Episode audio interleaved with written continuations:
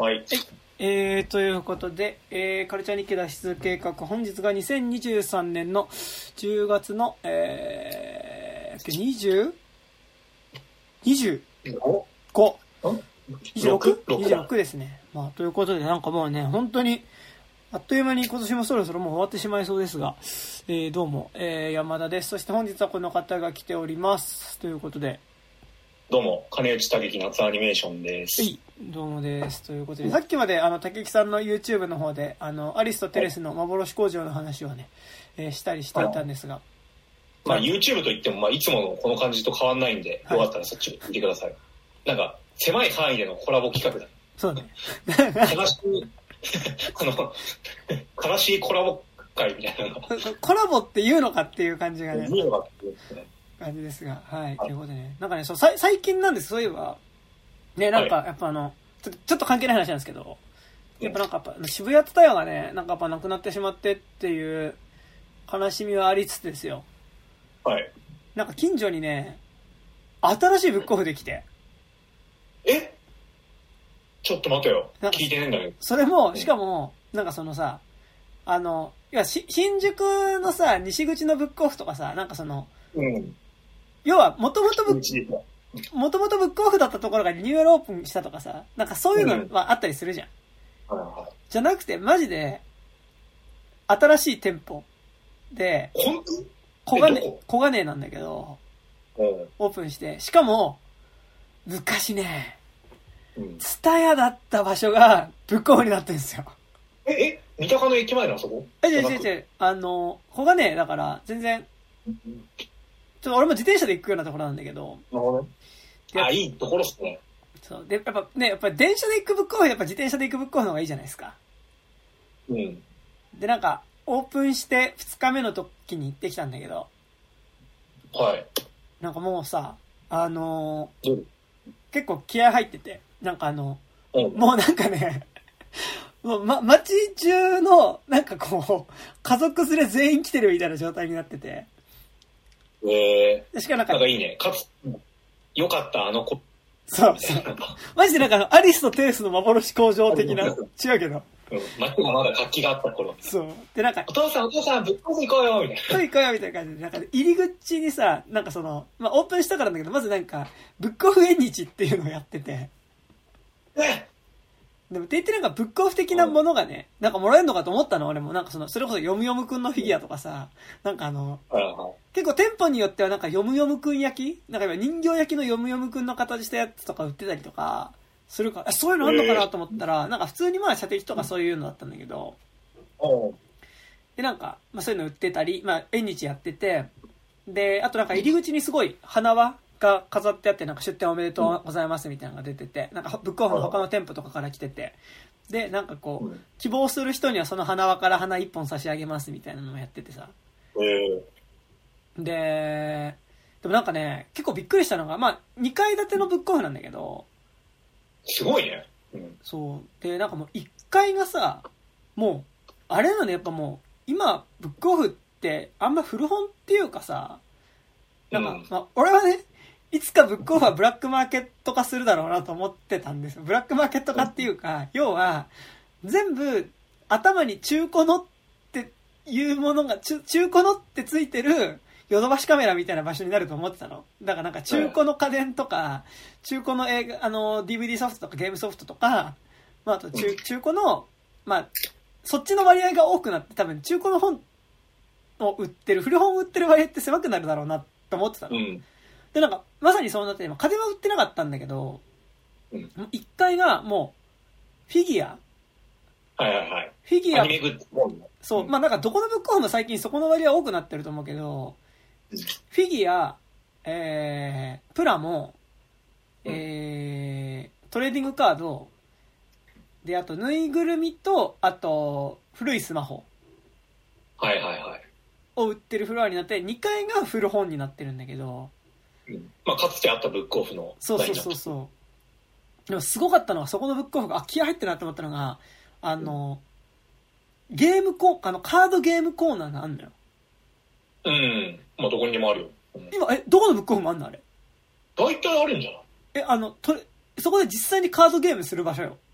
ああ、そういうこと？うん。フィールドってこと？いや、そうまあ、あるとこはあるんじゃないかな。でもなんかそこバトルフィールド併設になってて、えーマジかよってなったのと、うん。階段の踊り場に、うんいやなんか最近ちょこちょこ見かけるんだけど、ブックオフクリエイティブプロジェクトってわかる？え、わかんない。何を、そんな。なんかブックオフ、だから俺が最初見た時はなんかブックオフの店員の中でクリエイティブな活動をしてる人の作品を置くみたいなやつだったんだけど、え、すげえな、それ。なんか今ちょっと様相が違ってるらしくて、なんかブックオフとクリエイティブなことやりたいみたいな人がいたらなんか普通にコラボするみたいな感じになってるらしくて、なんか俺が見た時は吉祥寺のブックオフでブックオフの店員をしながらバンドやってる人の CD が 新品で売ってたのね。え、それ、山田案件じゃない？そうそう。えこれやったのかなと思ったんだけど、で、で、だからそれではその音楽だったのよ。うん。で、小金のブックオフ行ったら階段のところに、なんかね、あの、モザイク画みたいなイラストを描く人の絵が展示されてて、うん。で、その人とブッの作品の中に、まあその、その人がブックオフとコラボした、その人の作品の真ん中に読む読むくんが プリントされた絵とかが飾ってあって、そう、なんかその、まあ、基本的にモザイク画みたいな絵なんだけど、うん。で、モザイク画の真ん中に読み読むくんが貼ってあるみたいな絵なんだけど、絵とかも飾ってあって、ついでに、やっぱり、なんだろう、その人の作品単体で見ると、あ、なんか、綺麗な絵だなって思うんだけど、やっぱあの、真ん中に読む読むくんが貼っつけるだけで一気に安上がりになるっていうか、あの、チープになるっていう。なるほどね。そう。なんか、その意味でやっぱ読む読むくんすごいなと思ったんだけど、で、まあなんか、これがその人の作品ですみたいなのが、なんか置いてあるコーナーもありつつ、なんかね、今ちょっとパッと出てこないんだけど、その人とブックオフがコラボして作ったしおりが、なんかテイクフリーであって、うわ、マジかと思って、へそれはね、もらってきちゃいましたね。えーいいな。そう。で、え、その、品揃え自体はどうだったの？なんかその、シンプルに、その、古本のやっぱね、安。あの、多分、フィギュアとか買うんだったらそこそこいろいろあったんだと思うんだけど、最近だとブックオフ行くと結構なんかあの、マーベル系のとかさ、あの、フランチャイズ系のアメリカ映画、だからスターウォーズとか、マーベルとか、あとエイリアンとかのフィギュアが結構めちゃくちゃ充実してるんだけど、えーなんかそういうのはあったんだけど、なんかね、本は別に普通だった。そん。な。だから最近あのーここ1年ぐらいでさ、あの、ブックオフ御三家、はいはい。あの、まあ、高田の馬場、東中野、エコダ、うんうん。全部もうロボトミー手術されちゃって、ね。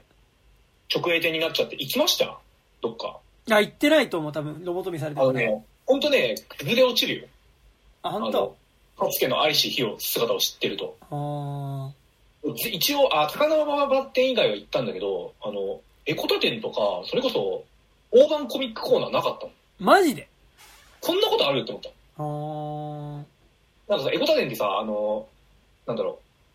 う、古くてレアな漫画コーナそうそう。ーとかあったじゃん。てかなんか、エコダ店、ババ店とかは、なんか多分、店店主の意向だと思うんだけど、その、うん。要は、なんか要は、バサラブックスとかに置いてあるってね、なんかその、ガガロ系とか、ガロ系の作者が書いた漫画とか、なんかそういうのは、なんか作者の名前ではけてる棚っていうのが別であったんだよね。その大判コミックと普通のコミックコーナーの別で、あの、まあちょっとこう、サブカル大御所的な作家の漫画だけ集めてますよみたいなコーナーが別であったんだよね。うん。まあ当然ないのと同時に、はいまあ、ほん、だから本当に大判コミックコーナーなくなるなんて思ってもないからさ、はいはいはい。結構崩れ落ちそうになって、もうこのブックオフに二度と行くことないのかなって思っちゃう。あーでもやっぱなんか、うんあの、そんな中で、山田君知ってるかな？なんか俺がさ、吉祥寺とか三鷹に行く途中にあるんだけど、はいはい。ブックオフ北烏山店っていう、ああ、北から迫ってよく行ってますよ。あ、あのブックオフだけさ、なんか本当にクラシックブックオフ、うんうんうん。てかあのずっ、とあって、この間行ったんだけど、ちゃんとなんか大きさとか品揃えとかも全然なんかその、良かった頃のブックオフの姿がそのままあって、あとなんかな？んか、ほ、ほん。でもあそこはフィギュアとかまだ入れてないよね。そんなね。そんなの入れてないのただトレーディングカードは置いてた気がするんだけど、あ、置いてる置いてる。だからてかもう敷地面積が広いから、そう、駐車場がめっちゃ広いよね。うん。そ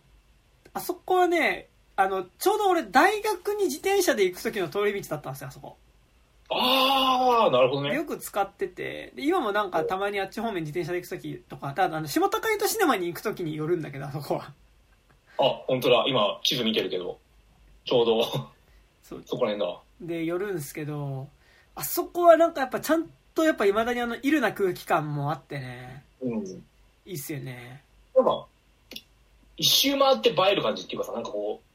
う、なんかレトロエモみたいな感じだったもはやうん。看板とか。なんかね、やっぱなんかちょっと天気悪い、ちょっと曇り空の日とかにあそこ行くと、本当ね、なんか、いい感じに自分の気持ちも沈んでね、いいんですよね。なんかね。俺、この間なんか、あの、夜、はい夕暮れから夜ぐらいのタイミングで行ったんだけど、なんか本当にね、なんかね、夜景の一部としてね、かなり、ん看板がきらめいてて、美しかったですよ、もはや。なんかね、目の前が畑じゃないけど、なんかちょっと庭園みたいになってんだよね。あの、通り挟んで向かい側がさ。あーあー、本当だ、本当だ、なってるなってる。あとなんか、大通りの、なんか、合流地点のなんか、隅にあるんだよ。あそうそう。ちょっとね、あの、歩きで行くと怖いよね。車の通りが多いからな、そこね。まあ、危ないよね、あそこ結構。そうなんですよ。いや、なんか、俺の中で今いいのはそこと、あとなんかね、あの、武蔵境の方にあるブックオフが1個あって、そこはね、いいんですよ。へえ、武蔵境、へえ。そう。なんかやっぱ、離れにあるブックオフはいいですね。あ、武蔵境連雀通り店。あ、そうそうそうそう、そこもいいんですよね。えー、今度行ってみようかな。そうそうそう。でもなんかそんな中でも小金しかもなんかね、小金のブックオフね、旗に書いてあったのがね、小金市初のブックオフですって書いてあって、うん。あ、そうなんだと思って。えー、なんか、その気合の入り方もすごい好きでしたね。あとなんかやっぱ、絶妙に駅からはすごい行きづらい場所にあって、え、小金井ってどこだ？小金井あ、ここか。え、でも小金井、なんか俺の、今、Google マップで見てるんだけど、表示されてないの？ブックオフ小金店、花小金店も多分別なんだけど、花小金店はね、実はね、小平な、なんですよ。小平市なんですよ。あ、なるほどね。ブックあ、オフ。ごめん、あったあった。そう新しくできたブックオフ。これか。そうですよ。えー結構遠くない？あの、山だけからも。あの、なんかね、あの、あれなんですよ。あの、シネマシティって立川にある映画館に、ああ、はいはいはい。自転車で行くときに通るとこなんですよ。なるほどね。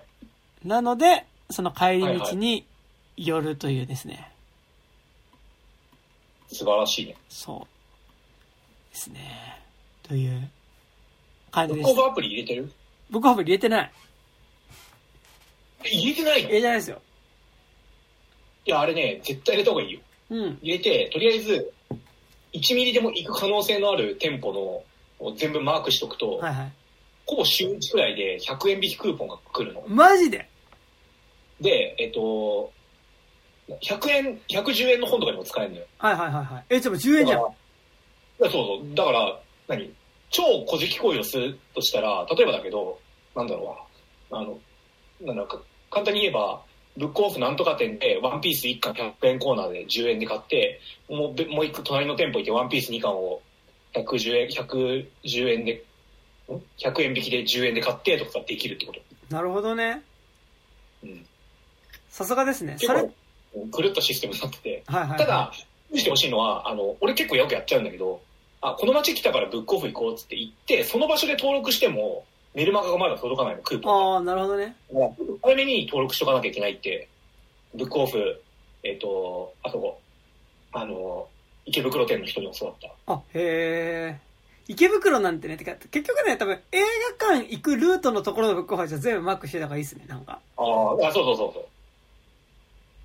やっぱね、この、ブックオフ池袋店もさ、結構なんか、池袋店内だけのなんかコミュニティみたいにできてる。ちょっとなんかオタク店員たちのコミュニティみたい嘘な。。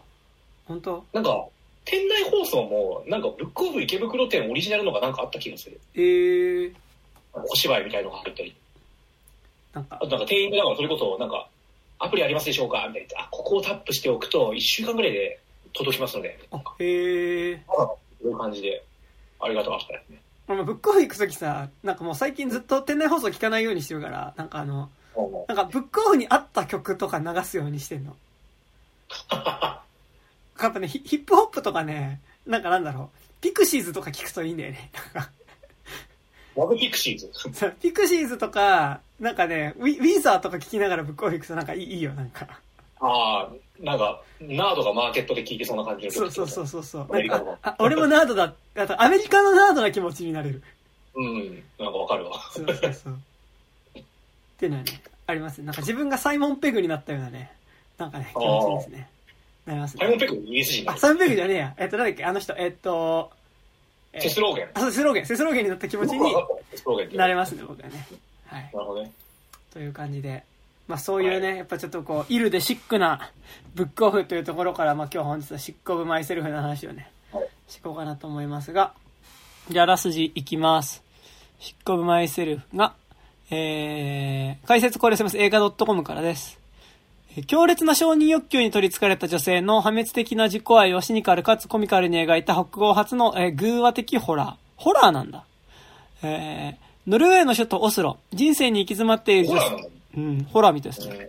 えーノルウェーの首都オスロ、人生に行き詰まっている女性シグネは長年にわたり競争関係にあった恋人トマスがアーティストとして脚光を浴びたことで激しい嫉妬心と焦燥感に苛まれる。この競争関係にあった恋人っていうのがそもそもなんだそれって感じなんですけどね。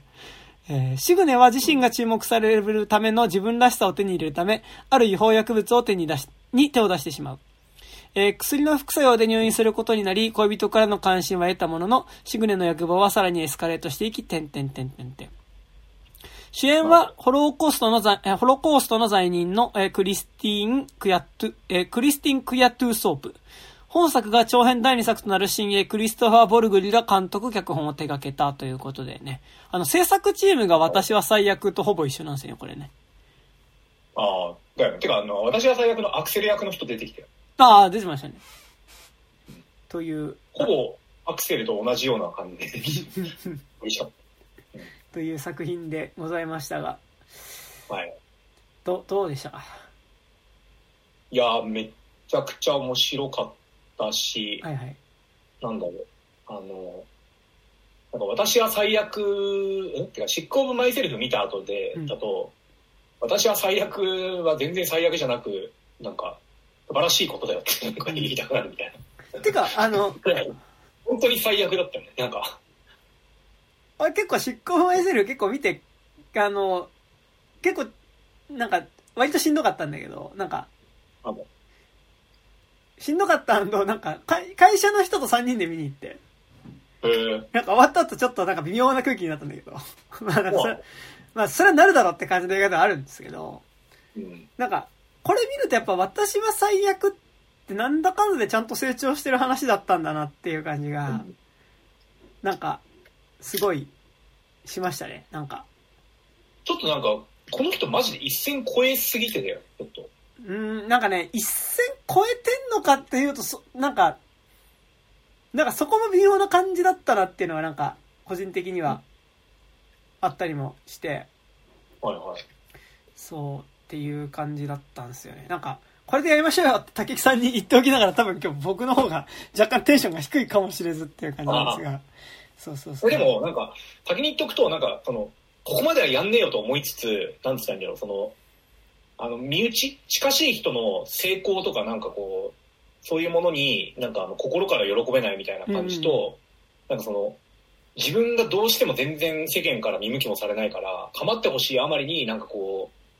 なんだ、クリエイティブ方面じゃない方の、うんうんうん。な方向、まあ、自称とかに近いような方に走っていくみたいな、その大枠で言えばその二つの感情はめちゃくちゃ俺案件みたいなとこあるんで、うんうんうん大枠で言えばすごい共感はありましたよ。うん。うんうんうんなんか、でもなんか、すごい、なんか、それの羽ね、果てに、うん。なんか、めっちゃ生き切る話かっていうと、なんか個人的にそうでもなかった気がうん。してて、なんかその、なんかなんだろう。結構共感の範疇が出ないというか、うん。なんかなんだろう。その結構やっぱその、承認欲求がゆえに、めちゃくちゃなことをしてしまう人の話ってやっぱ結構まあ、ある気はするんだけど、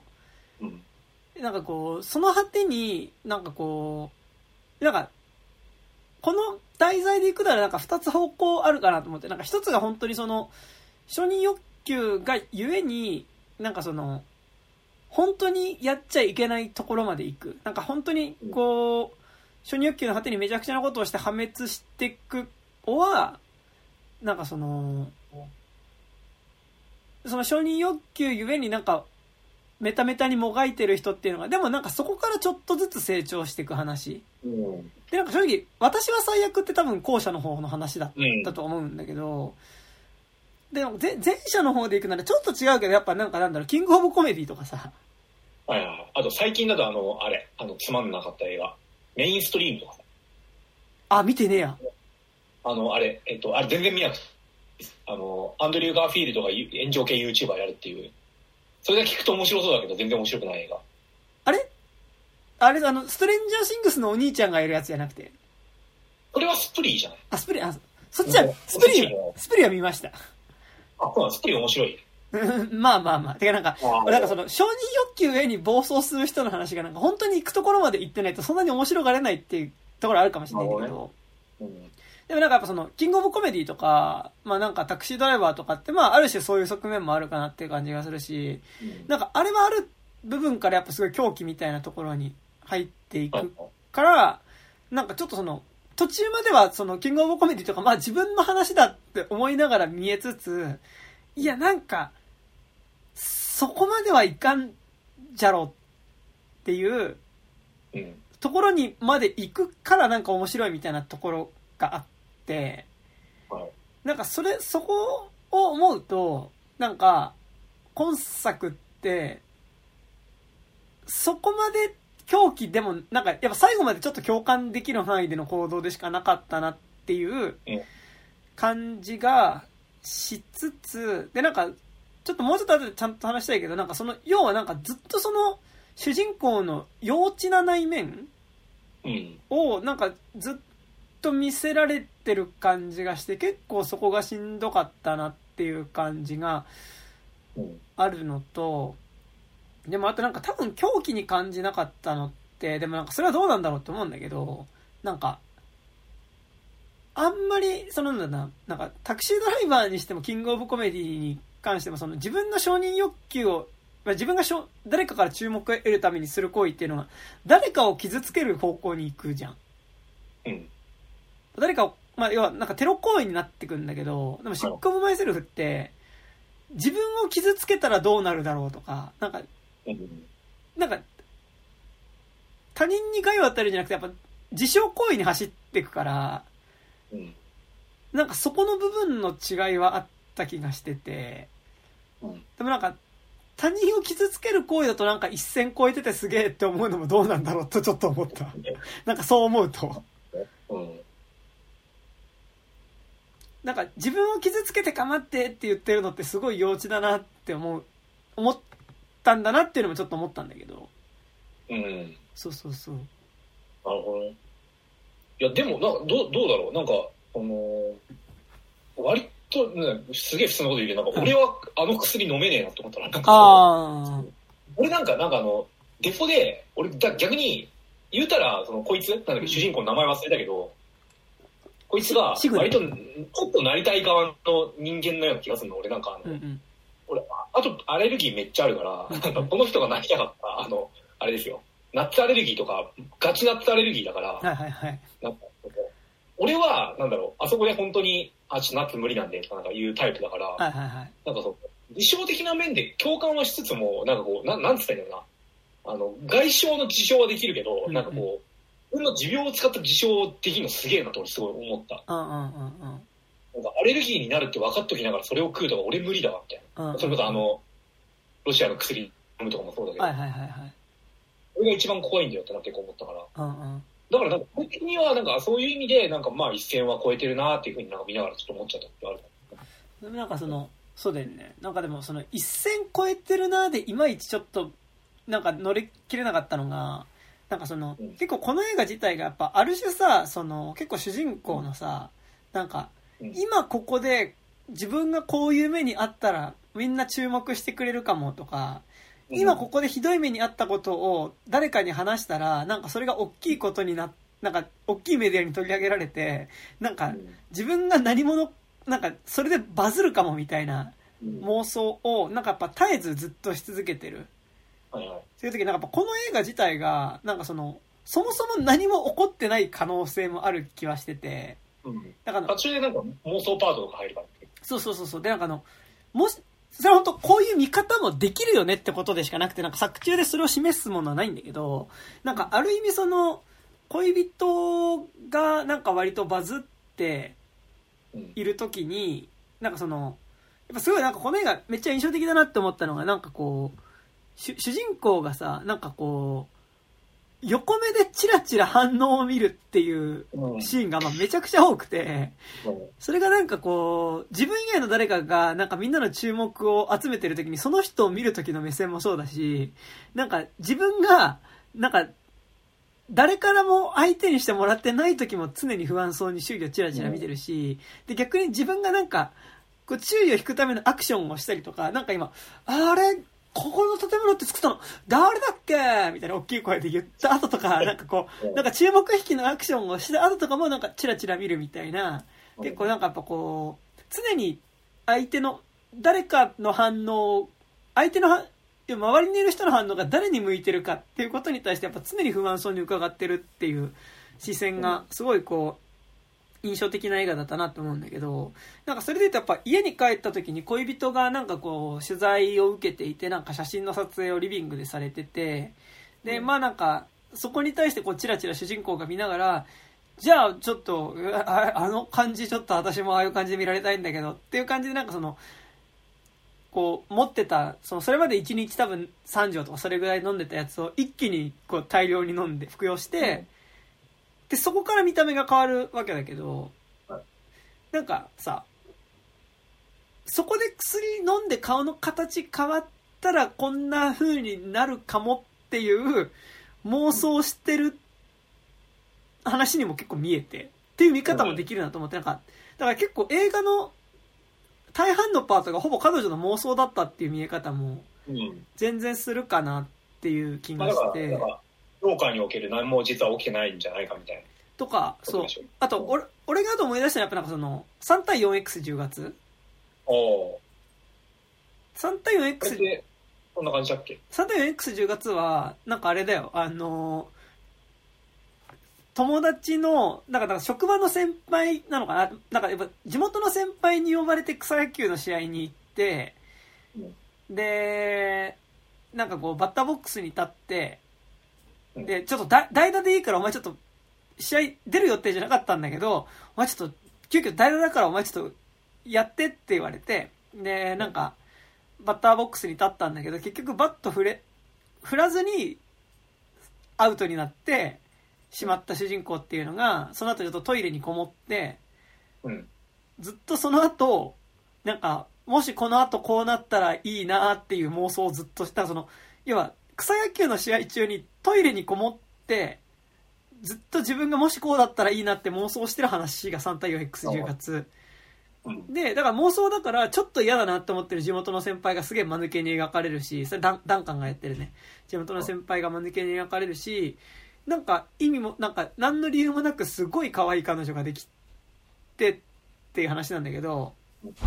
ではなんか映画のほぼほぼ大半がその主人公にとって都合がいい妄想で実は進んでいくっていうところが3対 4X10 月とやっぱすごい近いなと思って、うんでもなんか3対 4X10 月が面白いのは、なんかその、ただ、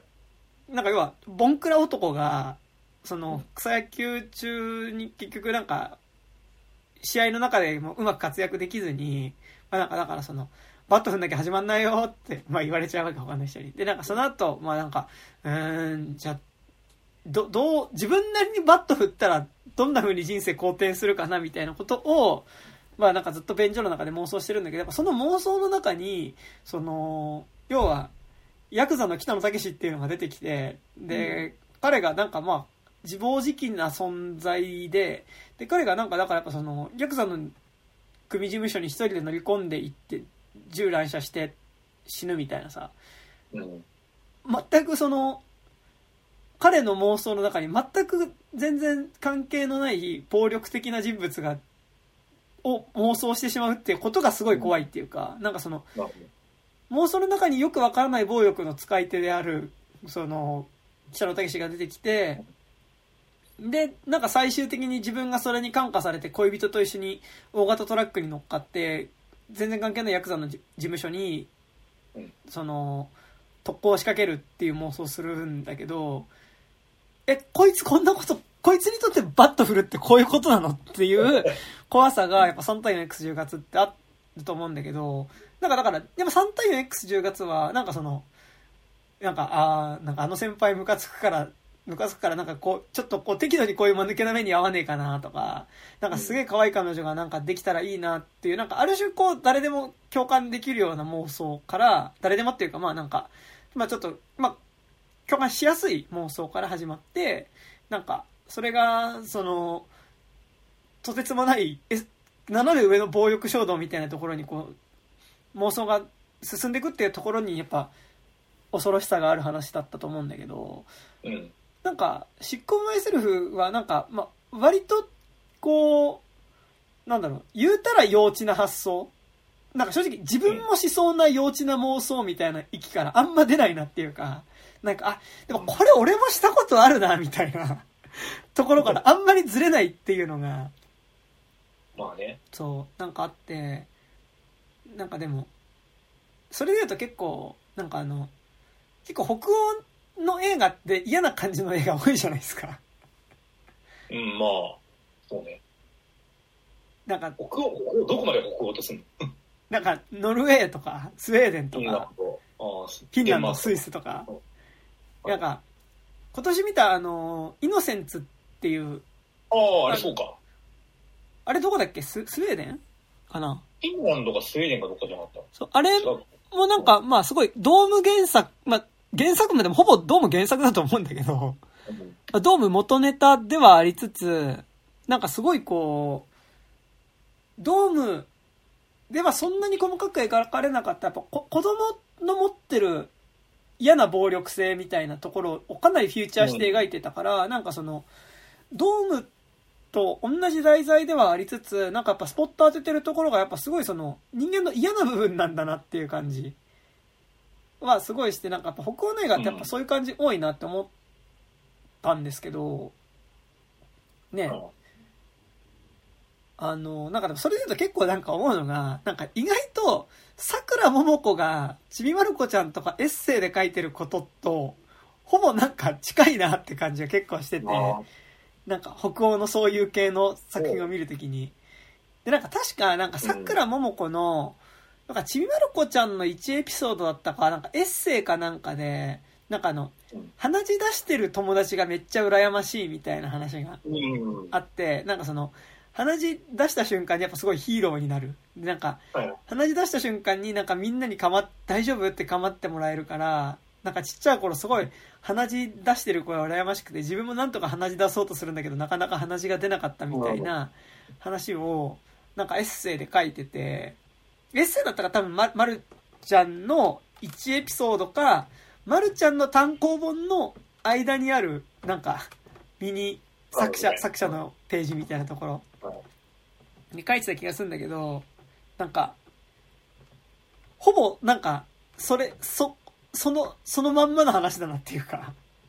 いや、それはわかるんだけどさ、はいはい、俺なんか、何小学生ぐらいの時にそういうことってめちゃくちゃみんな考えると思うし、はいはいはい。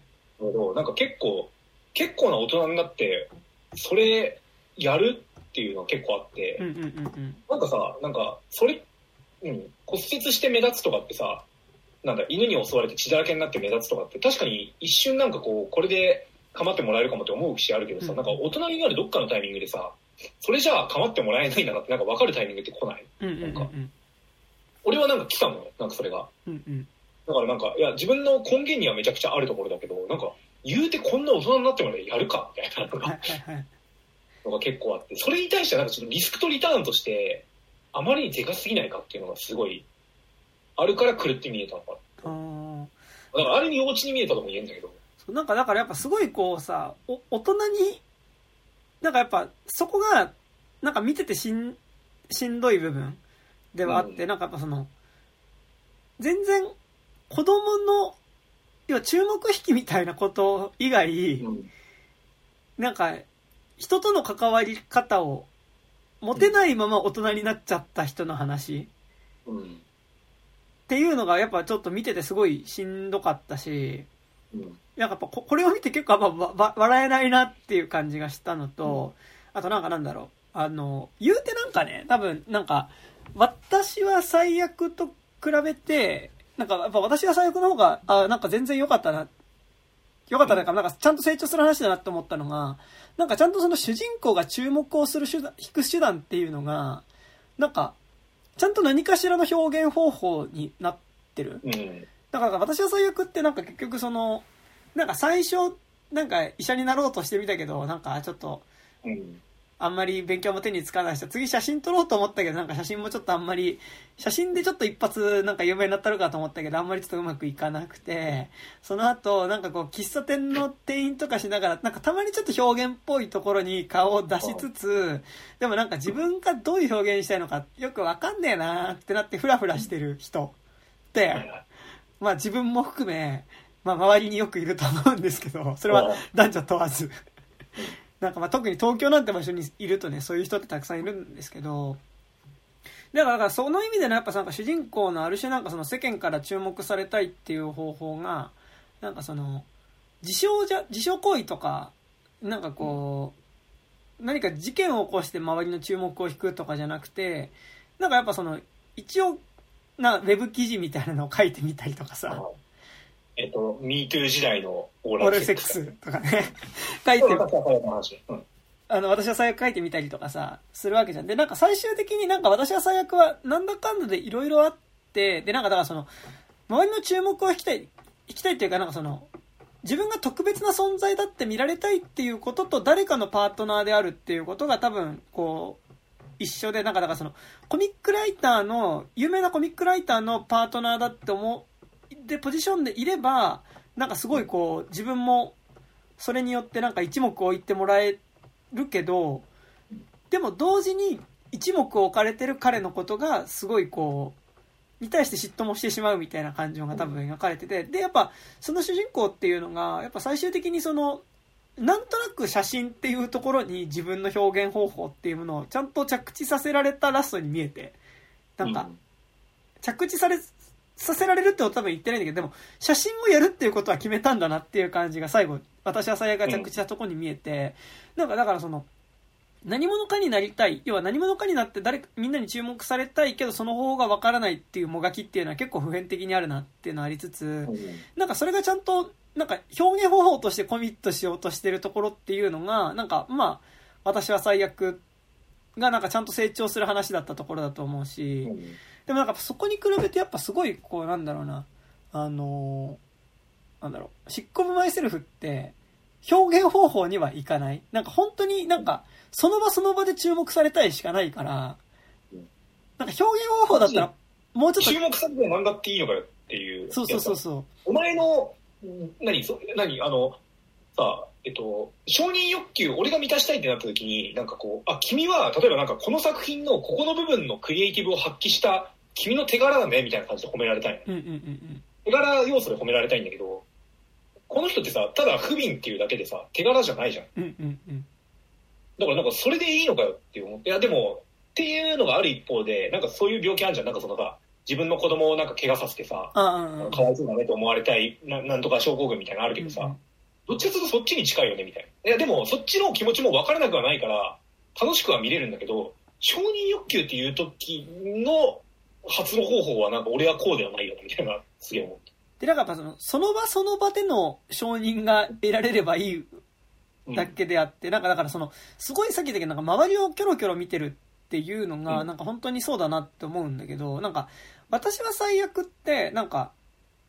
その場の人に注目されたいじゃなくて、なんかもうちょっとこう、世間に注目されたいがもうちょっとあった気がするから、なんかその、やっぱりウェブ記事書いてみたりとかするんだけど、なんかやっぱ、シッコムマイセルフ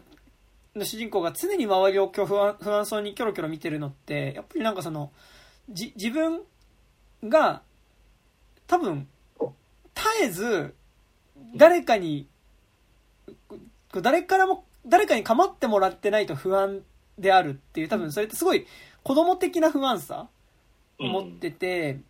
で、だからなんか、その、長期的な見通しとかがあっって注目引きをしてるっていうよりは、なんかやっぱうん、その瞬間その瞬間で、うん。やっぱ多分、認められたいより先に、誰かに見ててもらわないと不安っていうのが多分先にあるから、多分周りをキョロキョロ見てるんだと思うのね。なんか、だからこそ、なんか、その瞬間、構ってもらう、その場にいる人たちに構ってもらうために、なんかこう、突発的な、こう、行動を取っちゃう。だからなんかその、で、さらに、横にいる違う人が注目を集めてると、自分に対して注目が向かない気がして、より不安になってっちゃう。から、なんかやっぱこう、恋人の古典のさ、うん終わった後に、のアフターパーティーみたいなところで、やっぱ君はすごいなみたいな感じになってる時に、あ、でも私のこと誰も見てくれてない、うん、うん、あ、ピーナッツアレルギー！みたいなことをうん。言ってしまうみたいな。いや、そでも、あそこはなんか、単純にシーンとしてのなんかこう、意地悪な、何？意地悪、うんうん。何？彼女の傲慢さと、なんか周りが、いや、違うでしょとかいう、なんか、あと、はいはい。過度に、あの、部外部の人から、なんか、いや、私注意しましたからねって、なんか別のところで揉め出すみたいなところの意地悪描写が、なんか、よくできすぎて、面白くて好きでしたけど。だから自分が思ってる以上になんか割とちゃんと反応してくれちゃって困るみたいな。うん。でもなんか、そ、それで言うとさ、なんか、その、彼氏の方もさ、要はなんか古典とか言ってんだけど、うん。あいつって要は、万引きして万引きしたもんを並べてるだけの人でしょ、多分。うん。いや、だからさ、いや、俺それすげえ思ったんだけど、あの彼氏からそこを学べよと。うんうん。この彼氏って、この椅子って万引きしたものを、あの、店から盗んできたり、なんかその、展示場から勝手に運んできたものを、あの、組み立てて俺がアートとしてるんですよっていうのがさ、売りなわけじゃん。うんうんうん。だからさ、それならさ、彼女もさ、何そのあの、ロシアのあの違法薬物を、あの、わざとい裏、裏手口で輸入してう、ん。飲んでみちゃいましたけどっていうのをなんか明言するべきだよね。あーこっちの方がなんかまだわかんない。なんかその、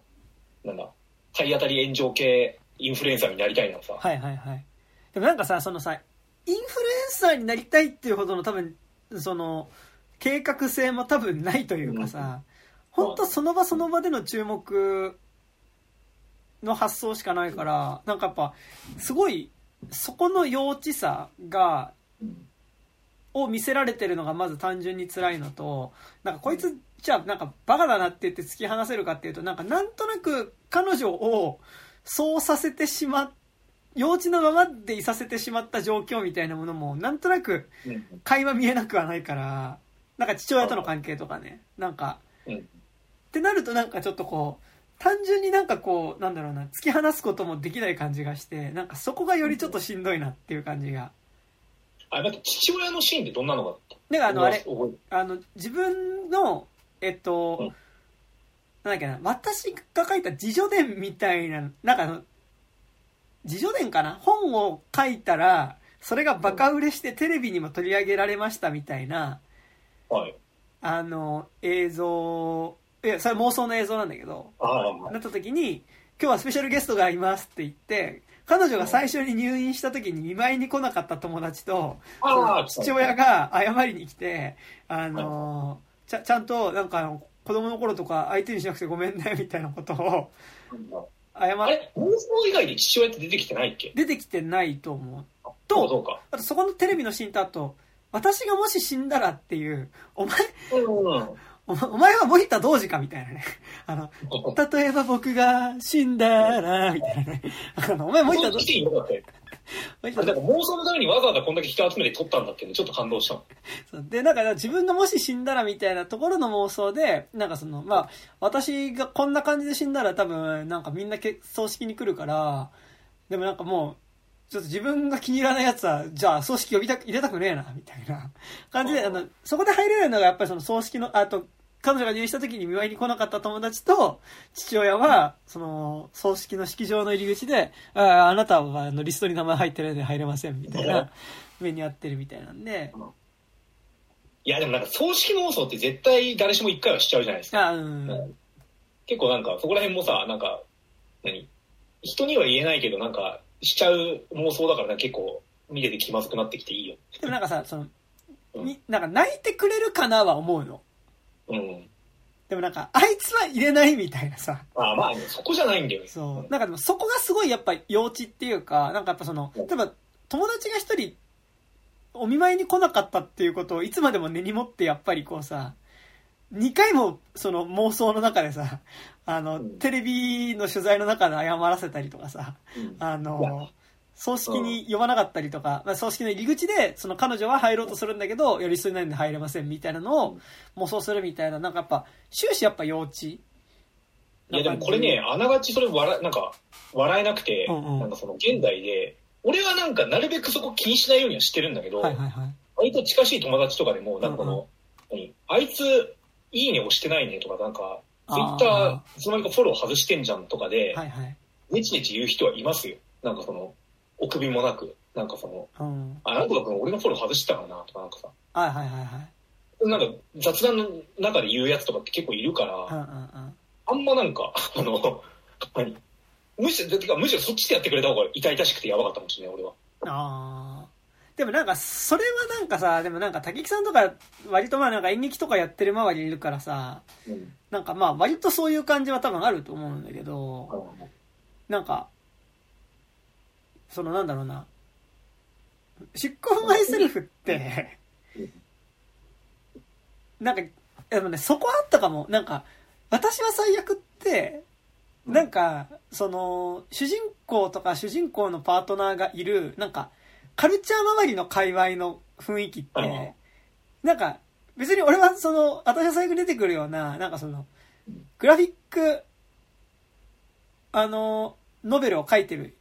人の界隈にいたことはないけど、でもなんかさ、自分がいる音楽とかやってる人の界隈とかさ、そのなんか、あ周りであるイラストを描いてる人の界隈とか、演劇やってる人の界隈とかって見たときにさ、あ、多分この感じね、みたいななんかわかるじゃん。うんわかる。なんかあの、シッコブマイセルフにおける、なんかアアート界はいはい。の、まあ多分アートだと思うんだけどうん、の、界隈が、なんか全然、なんか、あ、多分こうだろうなっていう感じがそんなしなくて、うん。でもなんか、その割に割となんかなんだろう、ある、なんか見方によってはさ、ちょっとなんか現代アートへの批判みたいなうん。ようにも取れなくもないじゃん、この作品って。なんかその、要は、どんな迷惑なことでもすれば、なんかその、それが注目されてしまって、うん。で、まあなんか、そこに勝手にその価値が見出されてしまう。うん。からこそ、なんかその、なんかそれによってある種なんか、そうか、これはアートの文脈に回収してもらえるかもって思って、どんどん自分を傷つける行為とかもしてしまう。で、なんかその、ただ自分を傷つけた行為っていうのが、やっぱある種なんか、格好好きの多様性みたいなところで回回収されてうんいってしまうでしょ、現代のアート的なあり方は、みたいな射程でもある気がするんだけど、いや、そうかって思って結構、なんか。まあね。っていうのとなんかその、やっぱ、言うてやっぱ自己表現とかさ、なんかしてる界隈の中にあるその、もっと自分を見てくれみたいな、うん。その、承認欲、まあ、承認欲求みたいな部分がないってことはないと思うから、なんかそこで SNS のフォローがどうしたとか、なんかあいつ、この間ライブ見に来た見に来てないみたいなこととか、あなんかそういうことってある気はするけど、なんか、でも、それ、そ、それと、なんか表現するっていうことが必ずしも切り離されるっていうことはあんまない気がするから、うん。で、なんか、ね、すごい結構有名なアーティストの昔のインタビューとかでてもなんか、あ、なんかこう、昔なんか一緒に対バンしたけど、あのバンド俺たちのライブの時いなかったからなみたいなこととか多分なんか言ってるよね。読んだことあるし、で、なんかさ、バンドってかあれが多分ライブスターとキングギドラがなんか多分、すごい活動初期だった時になんか本当にこう、客も演者もほぼ同じ、なんかやっぱこう、え、自分のステージ以外の時にいる観客はほぼなんか、さっき出てたやつ、道しかいないみたいな時に、定番相手みたいどっちかが出てる時にどっちか見てなかったからな、みたいな。ことをなんか話してる、なんか読んだことあった気がして、だからそういうのってやっぱある気はするから、うん。なんか、こう、必ずしもその承認欲求みたいなところって分けられるとは思わないんだけど、でもなんか、ちょっと今作のって、なんかそもそも、その、表現じゃなくてやっぱすごいずっと自傷行為をしてるから、なんかそこの線引きってどこなんだって気はするけど、うん。でもなんかやっぱこう、単純にただ自分を傷つけることによって注目引きをするっていうことがなんかよくわかんないけど、アートの文脈で回収してくれんじゃねみたいな、発想自体の幼稚さが、なんか、ファックみたいな気もするよね。まあ、わかる。うん。なんか、そこは、なんだろう、あの、なんだ、惨めなりにそこはクレバーになれよって思う。うなんんかその、うんなんかその、例えばだけど、恋人に構ってほしいから偽証行為をするとか、うん。うんうんうん。なんか、危険ドラッグを飲んじゃうみたいな、すげえわかんない。はいはいはい。昔、なんかあの、なんだ、あの、恋人がいて、なんかその、もう関係がこのまま終わるんだろうな。で、連絡も最近なかなか取ってないけど、はいはい。特に今逆に取ることによって、なんかその、うんなんだろう、その、別れるのが早まるかもしれないみたいな時期ってあるじゃないですか。なんか終わりかけの。うんうん。の時に、なんかあの、チャリ乗ってたら、はいはい。なんかあの、歩道を、暗い歩道をめちゃくちゃ越えてたら、歩道の真ん中に花壇、花壇があって、うん。そこになんか前輪がバーンってぶつかって気づかなかったからね。うん。あの、そのままなんか前、前転しみたいなのしちゃってこけたことがあるんですけど、結構、前転して、こう、うわー転ぶってなった瞬間に、本当になんかその、地面につく前に、あ、これを理由にようやく連絡ができるし、あの、痛いからかわいそうって思ってもらえるって考えちゃったんですよ。なんか、はいはいはいはい。本当不不意に。だからなんかあんま、そのなんだろう、あの、構ってほしいがゆえに、なんかその、わざととかなんか痛い、痛いこととか怪我したとかを出しに使うっていうのはめちゃくちゃ共感はしたんだけど、はいはい。なんかそれ、なんか世間的な承認欲求とそれはまた別だよねっていうのはすごい悪い。そうね。あとなんかさ、あれじゃない？わかんないけど、なんかそのさ、けなんかもう、ほぼ終わりかけてる関係においてさ、怪我しちゃったんだよね、みたいなのってさうん、なんか、なんだろう、一時的にさ、え、それ大丈夫？っていう風にはなるけどさ、なんかそれって、要は X デーをちょっと先延ばしにするだけであってさ、なんかそのなんだろう、すげえ怪我してる人にさ、別れを言い出すことはちょっとしづらいからさ、なんか、X デーを先延ばすだけであってさ、なんか、うんそこで怪我したことによって、やっぱりこうさ、ちょ長期的な意味での関係性が回復するってことは多分、ないよね。わかんないけど。まあ冷静になりゃそう思うんですけど、まあでも冷静じゃない。まあでもね、あの、ちょっと、こっちは別れたくないと思ってるのに、なんかやっぱこう、あ、明らかに別れの気配が漂ってるっていう時はやっぱまともじゃないですからね、人間ね。うんまともじゃないから。ちょっとおじいちゃんとか一人殺してみようかなとか思いますか？ら、なんかこいうや、そ、でもやっぱなんかそこでやっぱ互いに行く感じだよね、なんかね。互い？になんかそのやっぱ他に害を加えようと、あ、互い、そう互い。うん。なるほなんか、その、とことん自分を傷つけようみたいな。でも、なんかだ、なんか大学の頃とか言ってさ、今の自分とは関係ないですよってこの線引きをする感じも嫌なんだけど、これ本当に大学の時に聞いた話だからあれなんだけど、なんかサークルの後輩が同士が付き合ってて別れで別れないになった時になんかもう、うん。彼氏の方がなんかその風呂場で手首切って、なんか、なんか、あたふたふたみたいになって、なんかちょっとしばらくなんかその別れるみたいな話がうやむやになったみたいなのを聞いたことがあり、これってあれですかね、あの、はい。マジで、何その、あの、自分が殺して、こ死なせてしまったっていう罪悪感を負いたくがないために別れてなかっただけですからね、それは。そうなるじゃん。あの自、自称、自称じゃねえ、なんだっけ、自、自責の念を込めて言いますけど。うんうんうん。だからさ、さやっぱ良くないよね。そそういう注注目引き、注目引きっていうかなんかそういう自称行為みたいなね。よくないけど、気持ちの流れとしてはわかるから。うんでもなんかね、それで言うと、今作のカップルはさ、うんなんかまあお似合いっちゃお似合いって感じだよね、なんかね。まあね、そうそう。ねそうなんか家でした。私もさ、なんかその、いたたまれなくなんねえのかなって、なんかその、うん。そうでもなんかパートナーがさ、そんな惨めに、なんか、いろいろとへばりつこうとしてるの見て、ね、なん気か、だから、づかないふりしてあげてるのかな？それとも鈍感なの？この二人だから一緒にいいんだろうなって感じはすごいしたよね、なんかでもね。え、でもさ、あの彼氏なんてさ、言っちゃえば、なんか悪い言い方だけどさ、なんかその、もう、有名になってんだからさ、全然なんかいくらでもさ、新しい恋人なんて見つけられそうじゃん。うん。うん。それこそなんかアート界隈の有名な人とか。うん。なのにまだ全然ね、彼女に付き合ってあげてるなんてすげえいい人だよね。あれうーんなんか、なんで彼女と一緒にいるのかよくわかんなかったけどさ、でもなんかやっぱ顔が綺麗だからとかなんじゃない？わかんないけど。まあそうね。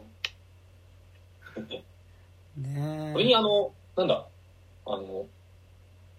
何結構重い病気ってだけであんな簡単にメディア取り合ってくれるんだなって思う。でもほら、あれもなんかすげえ妄想の可能性あるじゃん。なんかまあそうか。うん。いや、わかんないけどね。いや、なんか、だからそこがわかんないけど、なんか、わかんないなと思いつつ、でもなんか結局終始、なんかやっぱその、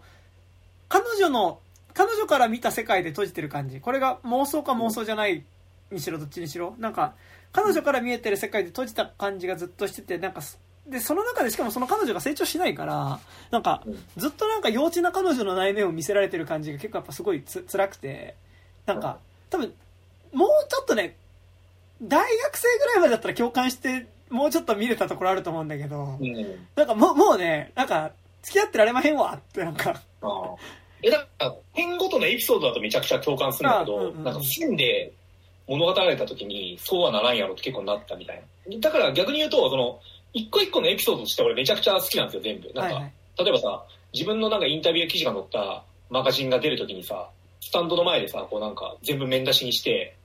今これ私が載ってますけどって周りに目配せしちゃう感じとか、はいはい。あそこまではやんないけど、なんかすげえ気持ちわかるし、あの、ウェブ記事が公開されるときってさ、ななんつうの、その、アーティストワナビーとして言うけどさ、はいはいなんかその、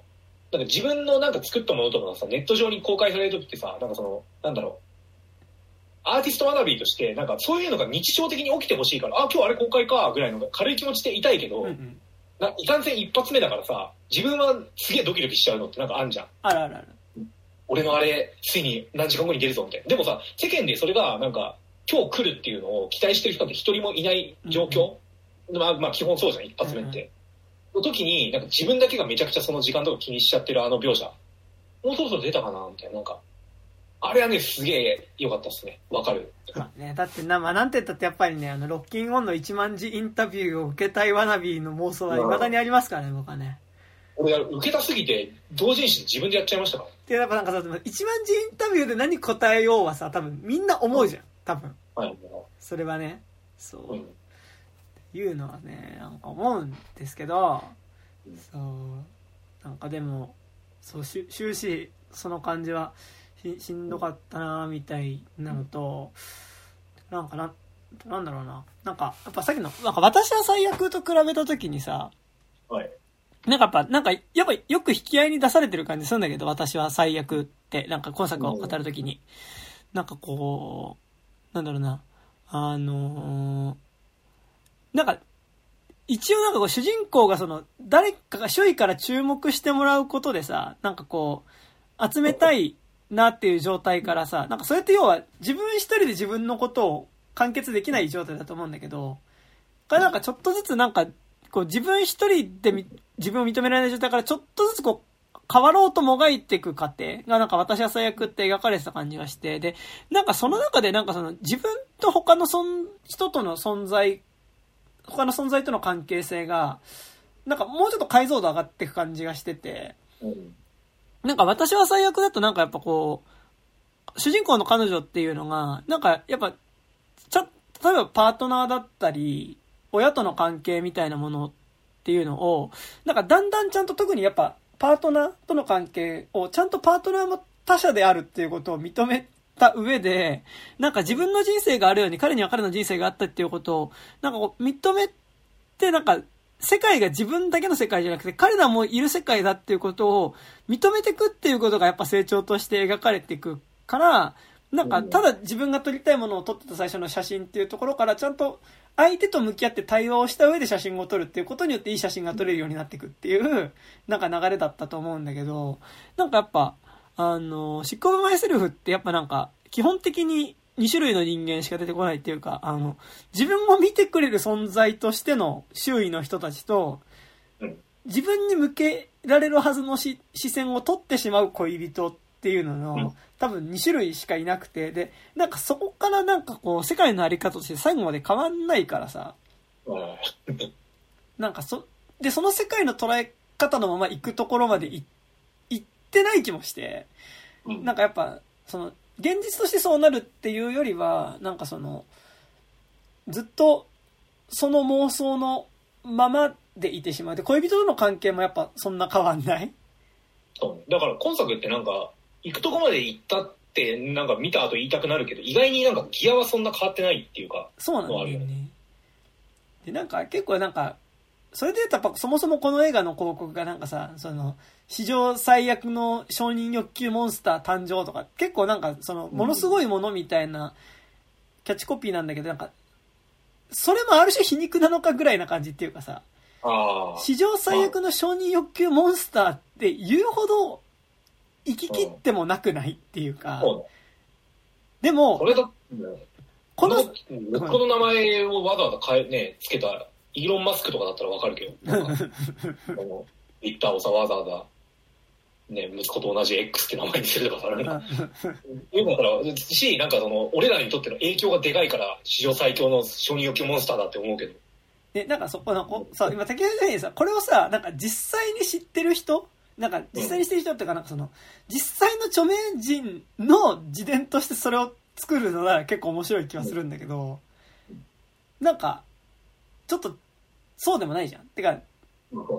なんかでもなんかその、まあ、このキャッチコピー自体は日本の人が作って、日本の配給が作ってたりもするかもしれないんだけど、なんかその、史上最悪の自己承認、承認欲求モンスター誕生って見出し自身がなんか、すげえこの主人公がつけそうな見出しだなっていうか。う んだからさ、え、今作、ちょこれ、ラストさ、なんかあんまパッと思い出せないんだけど、うんなんだっけ？普通に、あの、グループワーク。の施設に入って終わりだっけ？そうそうそう。なんか、こう、と当事者同士が、なんかその、自分自分の、なんか、あの、アルコールのさ、あの、はいはい自助団体みたいな感じで、なんか、自分の病気についてこう告白していくみたいなのの、こう、カウンセリングの、なんかこう、グループの中で彼女もなんか認められて、一員として認められて、なんか、森の中をなんかみんなで楽しそうに歩いていきますよ、ちゃんちゃんみたいな。あれやっぱオチとして良くないよね。なんかその、なんだろう、ブラックミラーとかだったとしてもさ、なんか、最後、何？中盤の展開なりさ、落ちなりではさ、もう一段階ギア上がんなきゃいけなくて、うんうんそのギアっていうのはさ、やっぱ彼女は自分がわざとこれをやってましたっていうのを、なんか、自伝をまた書き始めるっていう、なんか、承認欲求が次のギアに行くっていうあのを、うんうん確かに分かないとダメだと思うんだよね。今聞いてて思ったけど。なんか、そのなんか、ラストシーンで、あ、もう一個ギアいったんだなっていうとことか、全部かなんか落ちってなんか思わせてほしいじゃん。そう、なんか、あと、あれは、さっきのその薬飲む手前、飲んだ後のシーンになって、なんか飲んだけど結局症症状出ませんでしたみたいな、ああ、夢エンド。うん。夢エンドとかだったらなんかもうちょっとあれかもしれないけど、なんかすごい、なんか雑にそれっぽいラストシーンで投げられた感じはすごいするんだよね。なんかなんか、それで、やっぱなんかか、持つべきものは、悩みを打ち明けられる仲間だよねとか言われても、本当は別にそういう話じゃねえぞ、みたいな。なんかさ、その、なんかなんだろう、その、ほ北欧、北欧系って言っちゃうとすごい雑なんだけど、なんかやっぱこういうそのなんかなんだろう、人間の本性やでーみたいな感じのさ、うん。なんかい嫌な感じの話。うん。なんかちょっと皮肉が効いてるような感じの話ってさ、なんかまあ皮肉が効いてることを楽しむ系の話ってさ、なんかなんだろう、いくらでもなんかなんだろう、ちょっとこう、な投げた、投げたっぽいラストにしてもさ、うんなんかこれも含めて皮肉みたいな受け取り方ができちゃうからさ、まあ。なんかそれって、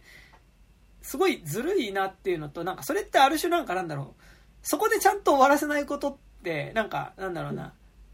ちょ、ちょっとあれなんだけどさ、まあ福田雄一作品とかがね。嫌なのってさ、なんか、そもそもさ、いや、これ真面目に撮ってるんじゃなくて、なんか、あくまで、あの、ギャグとして撮ってるんで、あの、真面目に撮るつもりないんでっていうスタンスで最初から、まあ、撮ってて、で、なんかラストが適当でもさ、いや、そもそも、これ、あの、ギャグみたいな感じで撮ってるんで、あの、え、ちょ、ちょ、そ、そんな、そ、そんなさ、マジで映画みたいな感じで見られても困ん困るよ。だってこれギャグだもん、みたいな。忍たまがね、もう原作からしてそもそも、みたいな。いやいやいや、えちょっとその、あの、映画好きの方は、あの、ちょっとあの、別のところで映画見ていただいて、もう、なんか、いや、これギャ、ちょっとやめてくださいよ、みたいな感じ、あるじゃん。うん。なんか、ちょっとそれに近い感じっていうか、なんか、まあね。最初からその皮肉ですっていうスタンス全開で言っちゃってさ、着地も皮肉だとさ、なんか、その、なんかなんだろう。なんかそれっぽい、なんかそ、それこそなんか森の中をなんかみんなでさ、なんか笑いながら主人公も歩いてきますみたいなのってさ、うん。っていう皮肉にも見えるし、なんか、あのーでもなんかそれって、まあ、皮肉って言われたら皮肉なんだけどさ、別に、それってなんかなんだろう。な、何か、ちゃんと、オチを、オチってかなんかちゃんと話としてまとめてなくないというか、で、なんか、うん。まとめないで観客に考えさせるラストもあると思うんだけど、うん。でもそうでもないじゃん。なんかその、それとも違うじゃん。一応ちゃんちゃんではあるからね。なんか、すごいちょっと、わかんない。もしかしたらちゃんと読み解きあるのかもしれないけど、うん。なんかちょっと不誠実な感じするよね。そうね。うん。なんか俺、変だね。なんか俺見終わった後普通に面白かったっつって見たのに、なんかなんでこんな文句ばっか出てくるかあ、すすいません、なんかうん、はい。それはね、なんかね、なんかなんだろう、あの、シーンだけ切り出して、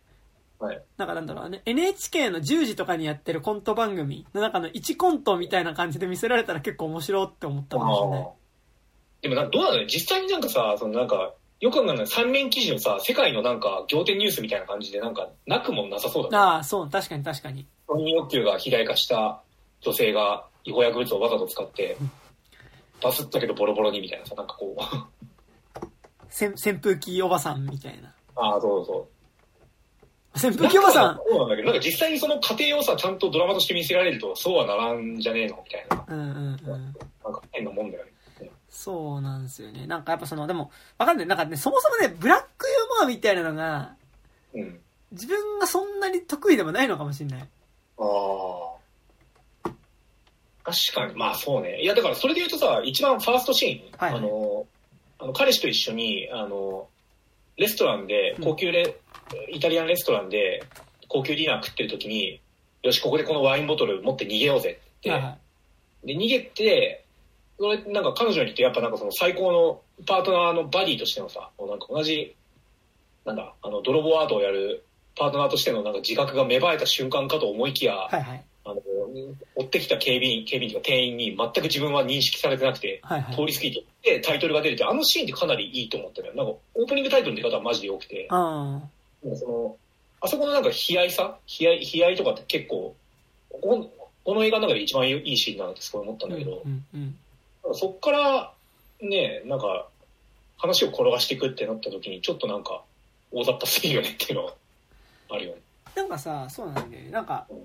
途中までその気まずコントとして笑えるシーンから、なんか多分だんだん笑えなくなってくって方向性だと思うんだけど、うん。なんか笑えなくなってったところで、なんかそこで作品としてのギアが入る必要がある気がしてて、なん。かそれでもうちょっと彼女の本質に迫るよ、本質に迫るってのもあれだけど、なんかもうちょっとパーソナリティが見えてくるような話うん。に行くのか、だからパーソナリティが見えてくるとか、あるいはちょっと成長していくみたいな話の方向に行くのか、あるいはなんかもう、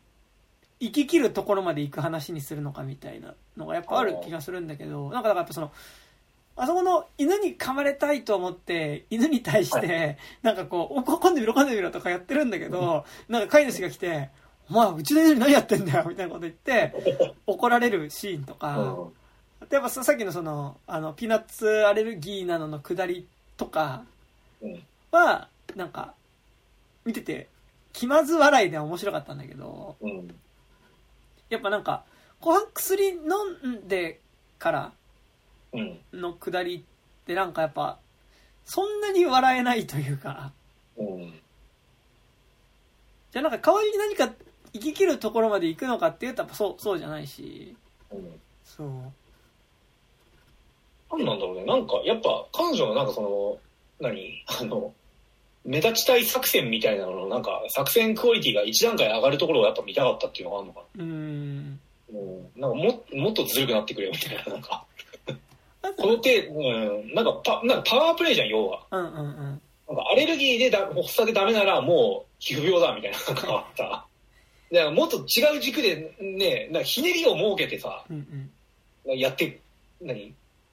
ひねりを設けたずるさを見せてくれよって結構思った。うんうんうん。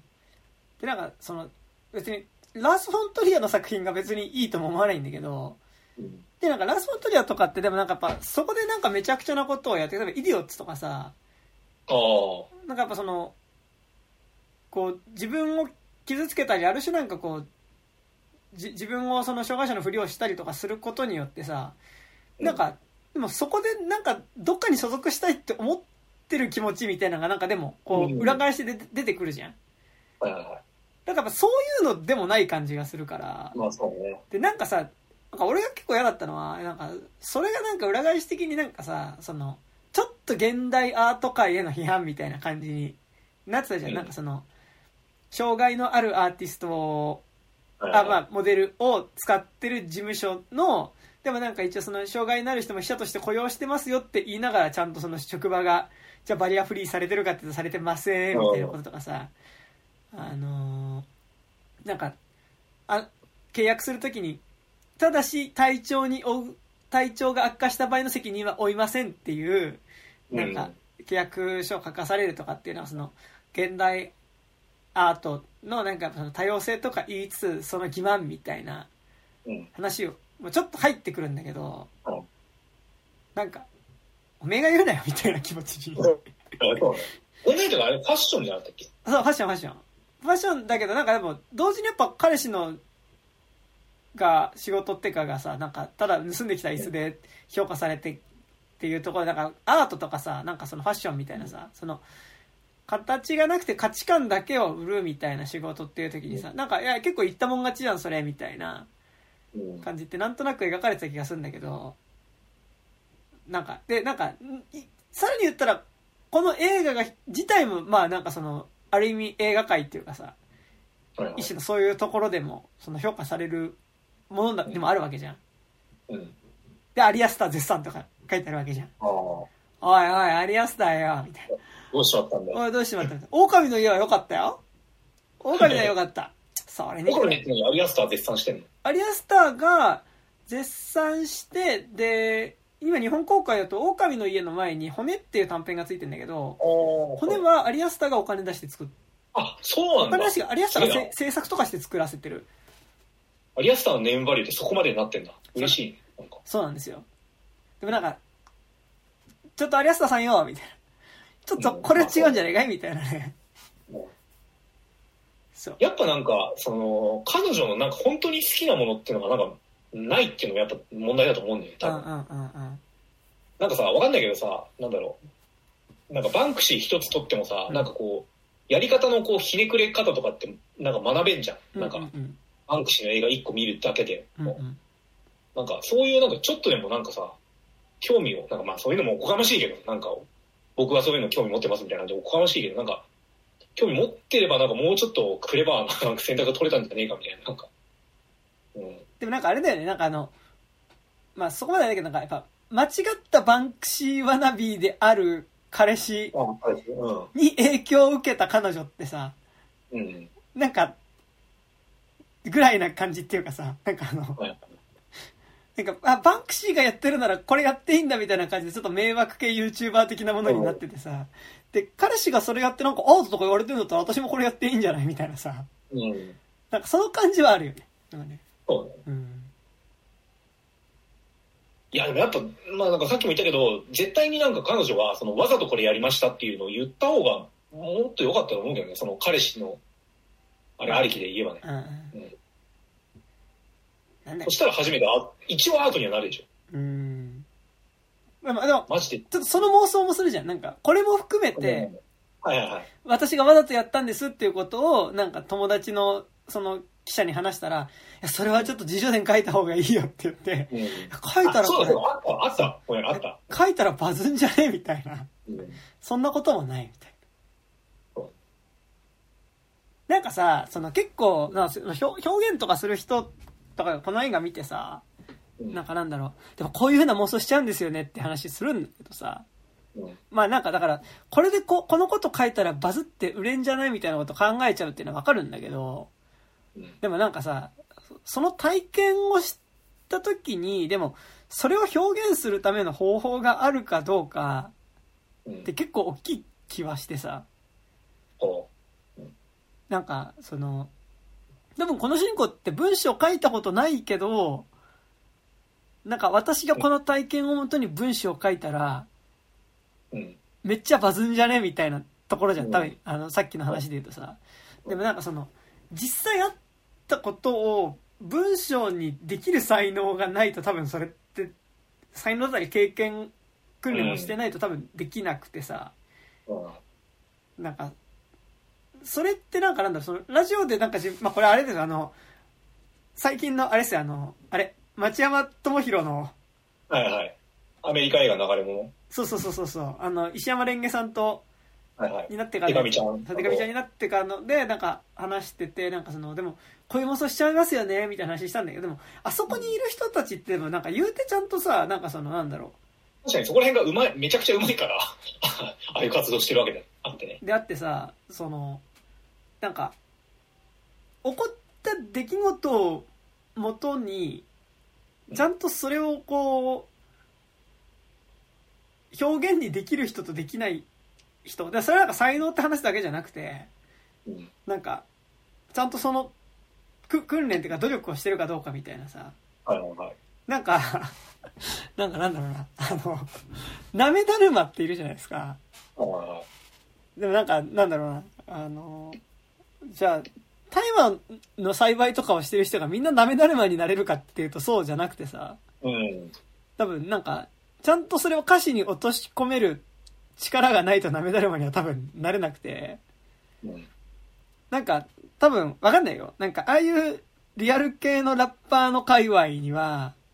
うん。なんかそういう犯罪行為をしながら、それをちゃんと歌詞にすることで、なんか、ちゃんとラッパーとして、その作品にできてる人と、うん多分同じことしてるんだけど、ただ悪いことしてるだけの人たちっていうのが多分なめだるまの周りには多分たくさんいて。そうね。その、歌詞に書いてないけど、リアリティはなめだるまっていう人たちが多分たくさんいるんだと思うのね。なんかそこは大きい差なんじゃないかなって思うからさ。まあそうね。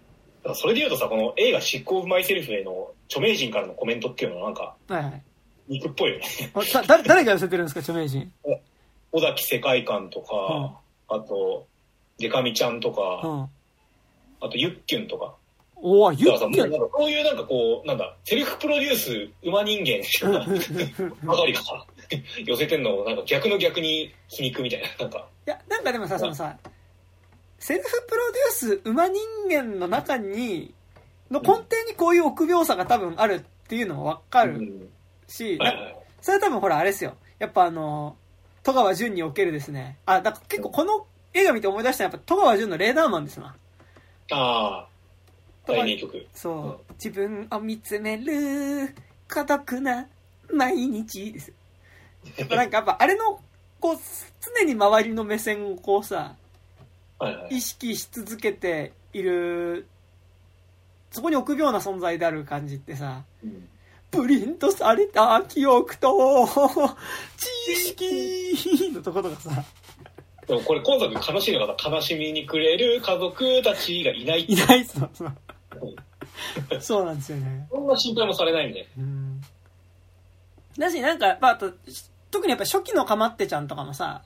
うん。まあなんかやっぱその自分傷つけることでの話題作りみたいなのもあったけど、でもやっぱそれもさ、なんかその傷つけることをどう見せるかみたいなことを多分、分かってた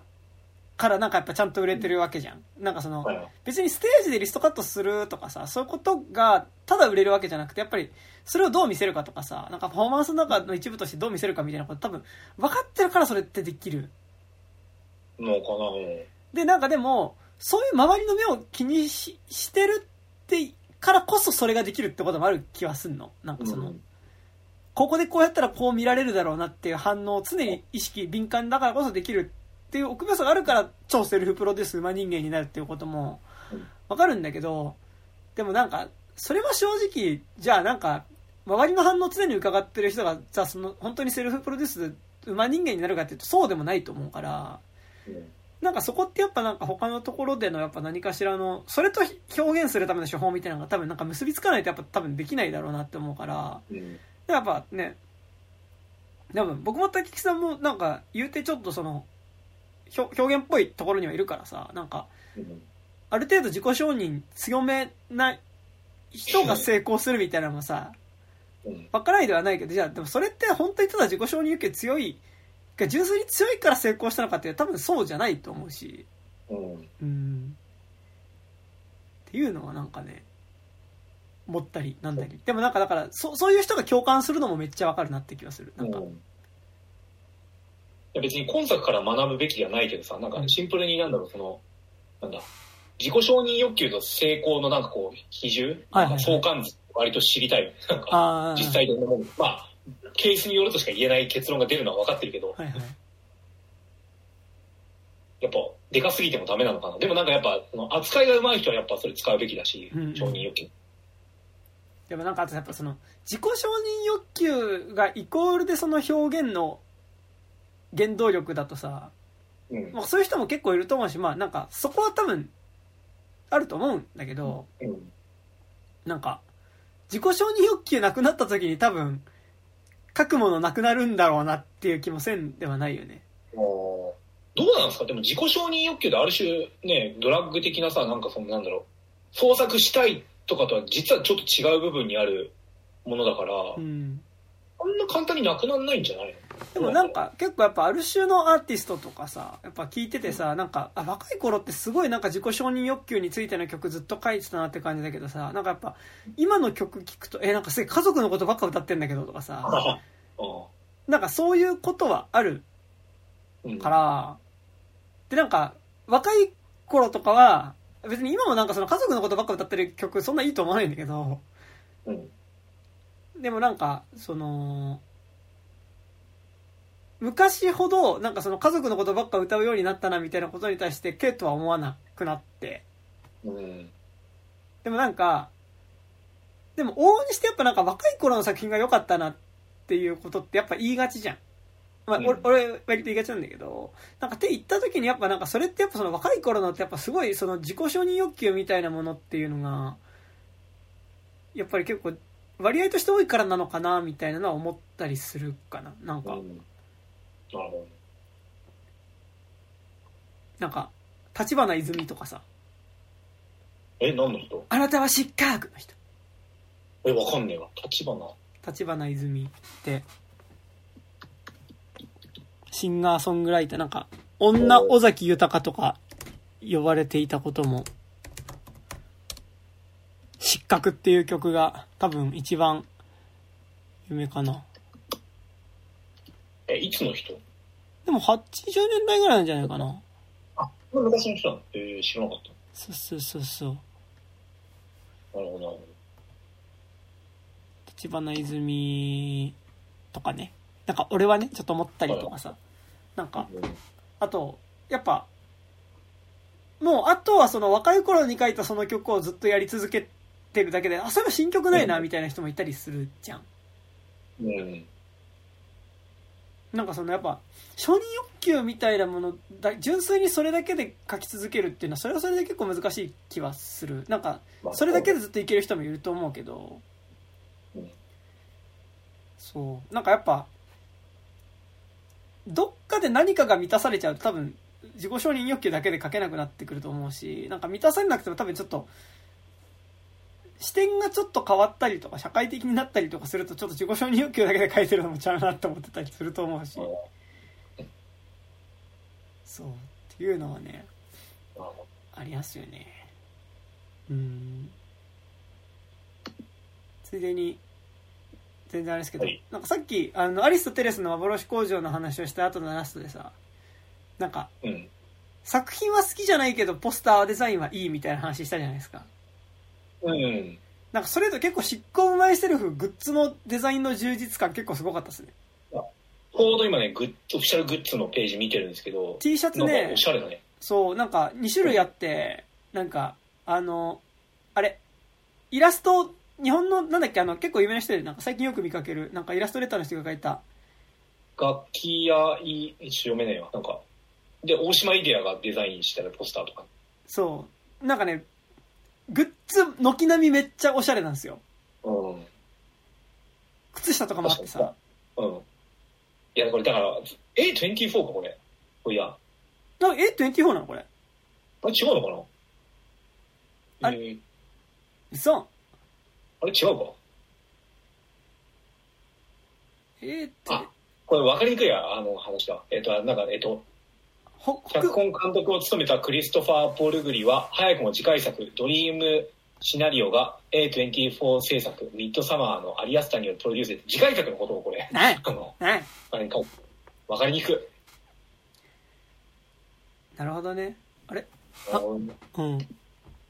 そうっていう。えーでもこの映画見て、このね、T シャツとかさ、なんか T シャツだけ見たらめっちゃおしゃれだけどさ、うん。よし、着ようって、あん、なんだ。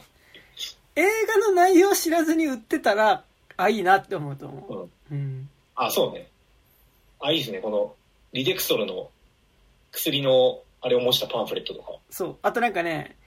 上映開始2週目とか3週目とか行くとあの、薬のパッケージうん。に似たデザインのステッカーがもらえるとかありましたね。えー、いいね。そう。そういう感じです。注目されたいステッカーの。おいいっすね。ね。そう。そんな感じですね。えー、あいいっす。うん。なんなんだろうやっぱなんか、その映画本編見ると全くそんなこと思わないけどさ、なんか、広告的な部分だけ見るとめちゃくちゃ映えてるね、やっぱ。あ、そう、映えてるよね。うん。これなんかあの、顔にマスクつけてる姿とかもなんかめちゃくちゃかっこいいし。うんうんうんだから俺もさ、顔のニキビひどい時とかあのマスクつけようかな、なんか。あの、ご、ご、強盗する時のマスクみたいなやつでしょ。運動する時みたいな。なんかあれちょっとなんかさ、医療用っぽくてかっこいいじゃん。なんか、あそんなの目出し棒ってわけでもなくて。あ、うんうんうん。そうね。うんなんか、そんな感じ。で、どこん、な感じですありますか？いや、なんか思ったよりなかったな。俺俺面白く見たはずなんだけすいませど。ん、なんんか、なかね、うん。テンション低くて、え今回ね。でもやっぱあの、あれですよ、あの、私は最悪で言うとさ、私は最悪のあの、マジックマッシュルーム決めてさ、はいはい。なんかあの、マジックマッシュルーム大量に食っちゃって、あの、元彼とか、あの、何お父さんとあか、あ昔の彼氏像がなんか自分になんか、暴言じゃないけど、なんかさ、厳しいこと言ってくるみたいな幻覚見るシーンあるんだよ。はいはい。割とあれに近い感じで、なんかあの、最初に病院行くシーンだな、なんだっけなあの、私は最悪の時のあの、まあ、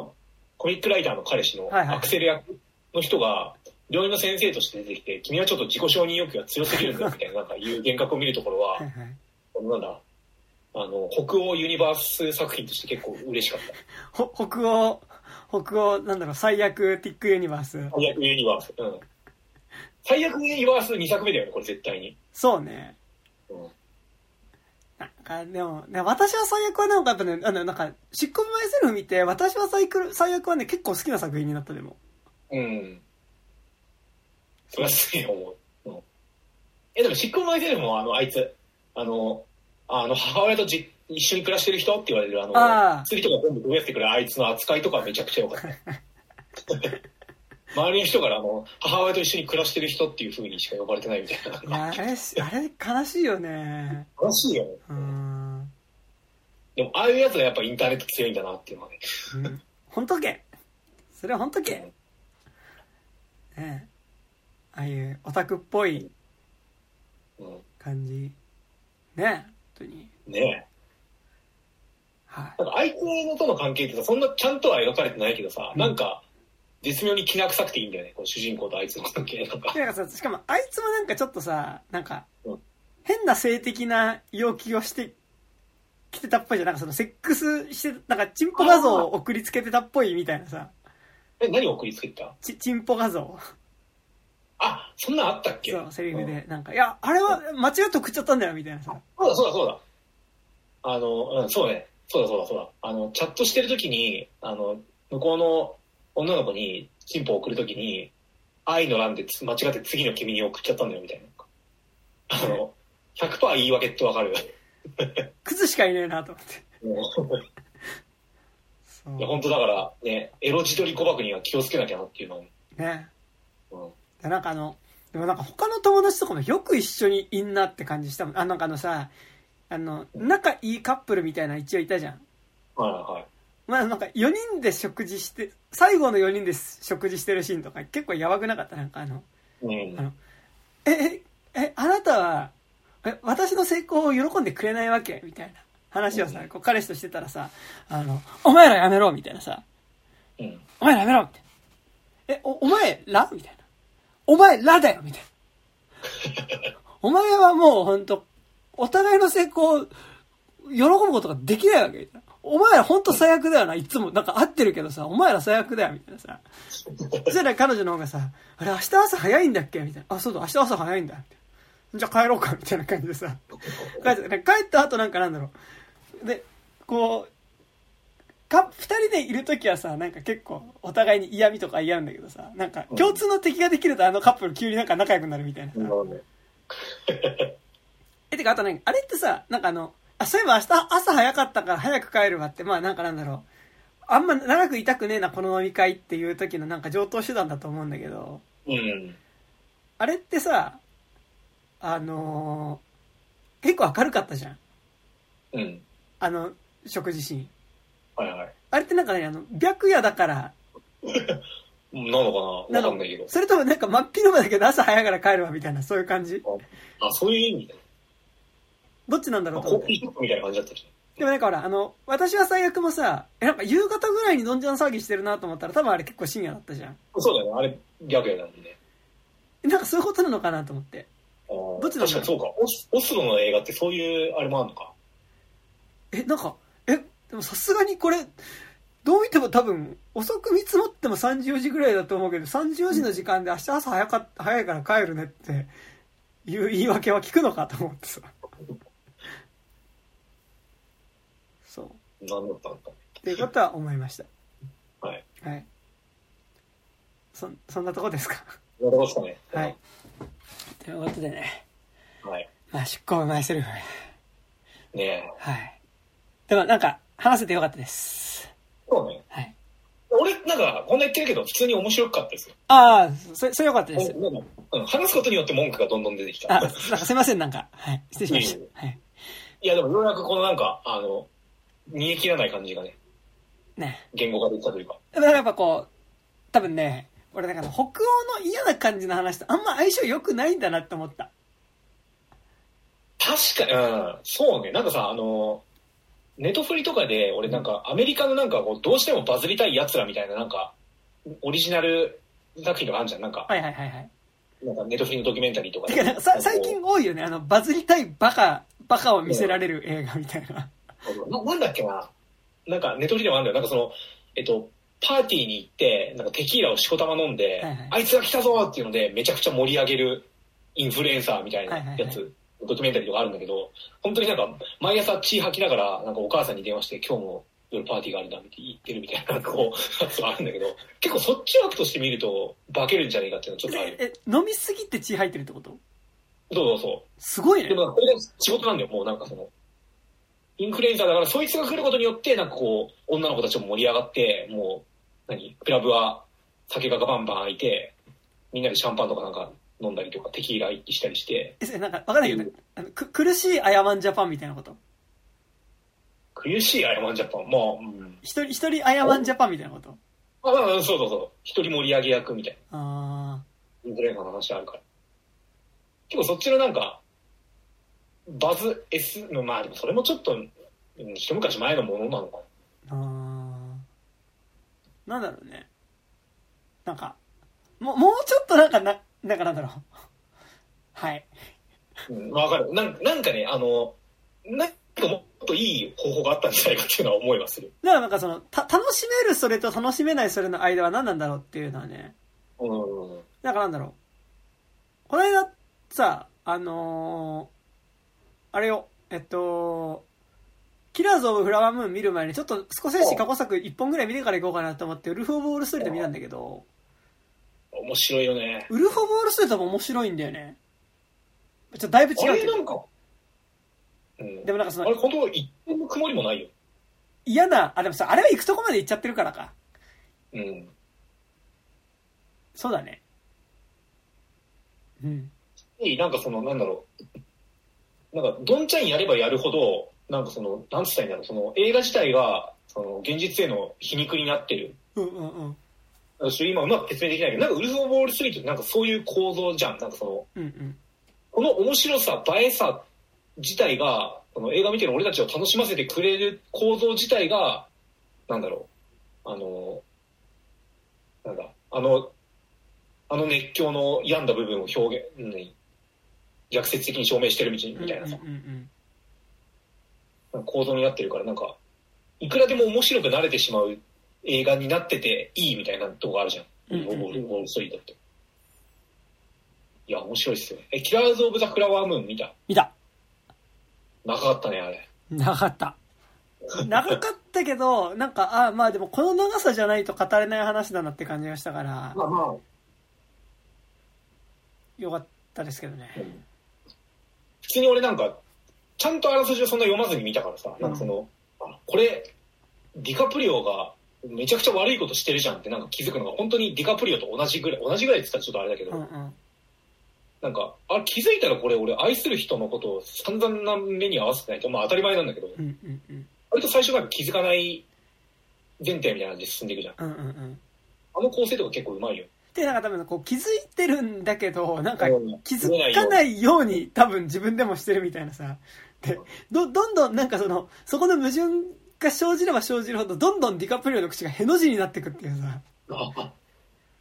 なんかあのそうね、バッドボーイってブランドわかります？あー、こういう絵の字のね。バッドボーイのロゴみたいだなと思ったの顔が。ああ、そう。それは思いましたね。うん、いいよね。スコセッシ映画ってさ、なんだろう、その、なんだ、最低限の面白さ自体が、なんかそのことに対する、なんか、なんだ、えっ、と、皮肉に、皮肉とか、になってるみたいな、その、うんうんキアーズ・オブ・ザ・フラワームーンでもさ、あの、いつものスコセッシの面白いやつ。だから、えっ、と、デニーロが裏で糸引いて、うんうん。あの、ヒットマンがあの店に行ってあいつを殺しましたの連続みたいな。あ、うんうんやっぱスコセッシ映画で一番面白いところだよ。はいはいはい。何月何日あいつらが襲撃を仕掛けたけど、実はこっちにも前もって、その、チン殺してあって、帰り討ちにやって死にましたみたいなのが、はいはいはい。面白いんだけど、そうなってるこの現状ってさ、みたいな、なんか、最終的になんかたどり着く行動みたいな。あとやっぱすごいこう、思いっきり楽しむうん。までいかないように作られてるのがやっぱすごいなんか、今までのね、スコセッシ映画の中でもさ、確かにね。それで言うと、ウルフ・オブ・ウォール・ストリートとかって結構なんか、ギアが入ってね、っていうかギアずっとトップなんだけど、あの、面白いってなる瞬間なんだけど、キラーズ・オブ・ザ・フラワームーン正直なんか俺、いつ面白くなんだろうって思ってるうちに終わった感じがちょっとあって。てかなんかやっぱで、も、主人公がさ、なんかあんまりノリノリで乗り切れてないからさ、そのグッドフェローズとか、まあグッドフェローズ、えっと、ウルフ・オブ・ウォール・ストリート、うんアイリッシュマン、あとまあカジノとかもそうだけど、なんかやっぱあの系譜ずっとあるじゃん。あ3時間枠ね。スコセッシの3時間枠。うん。なんかやっぱあの、なんか特にグッドフェローズとかさ、ウルフ・ボール・ストリートとかってさ、なんかその、最後、こういう空虚な終わり方になりましたってするけど、やっぱ途中がめちゃくちゃ面白いみたいなさ、そうね。のあるいや、けど、それでさ、キラーズ・オブ・ザ・フラムーンね、まあネタバレしますけど、はい一番ラストであの、スコセッシ本人も出てくるさ、うんうんあの、再現音声ドラマパート。ラジオ公開収録みたいなね。そうそうそう。あれめちゃくちゃ良かったよね。うん。でもなんかやっぱすごい、あれで終わらせずにさ、やっぱ最後にあのシーンを入れることっていうのがやっぱなんかすごいこう、なんかやっぱ、ちゃんと、じゃあ食い物にされてた、なんかちゃんと食い物にされてた側を描いてるっていうのが、なんか、やっぱ今までの他の作品と結構違うとこかなって気はね、なんかう、んする。確かうん。よかったですね。に。うん。よかった。え、なんか、あんま、スコセッシ映画俺そんな、なんかいっぱい見てる方じゃないんだけどさ、あんな、なんだろう、あの、え、何？イタリア移民系白人以外のなんか、コミュニティの、に寄り添ったドラマって作ったことあった？どうだあろでも沈黙とかは、まあ、てんまあ、あれもでも白人の話かう。。でもなんかやっぱあの、白人のコミュニティが多いよね。まあそうだよね。うん。なんだっけ、あの、あの、先住民のなんとか族あ、えっと、の人、こえんな、ー、うん、え、なんだっけ、お、お、王政持続。あ、そうだ、うん王政治族。なんか、こんなになんかちゃんと描いた映画は初めてだみたいな、なんか、うん。コメントが。で、なんかやっぱ、そのギャ、ギャング・オブ・ニューヨークとかもそうだけどさ、なんかやっぱ基本的にこう、アイルランド系移民かイタリア系移民かっていうかね、そうだね。だってアイリッシュマン、だだからアイルランド系なのかな？やっぱアイルランド系移民の話が多いのかな？うんね。っていう。あれ、スコセッシがアイルランド系？わかんない。なんだっけ？イタリア系がアイルランド系のどっちかで。イタリア系がコッポラ。でもあれだよね、なんかあの、あ、もともあ、そと、う。はいはい、あ、ごめん、今ちょっと固まってる。はいはい。あ、ごめん。もともと何？なんか、もともとでも周りになんかヤクザみたいな人がすごい多いからなんか、自然に描けるみたいなのはう、ん。あれであ、。その人あれだ。シチリア移民2世だって。あ、じゃあイタリア系か。シチリア移民2世である父母の次男として生まれる。うんなるほどね。なるほどね。そっか。いやいやいやいや。いやいやいや。まあまあまあ。こんな感じですか？こんな感じですかね。では、では、はい。ありがとうございます。ありがとうございました。急にえい小瀬のえい。Narayana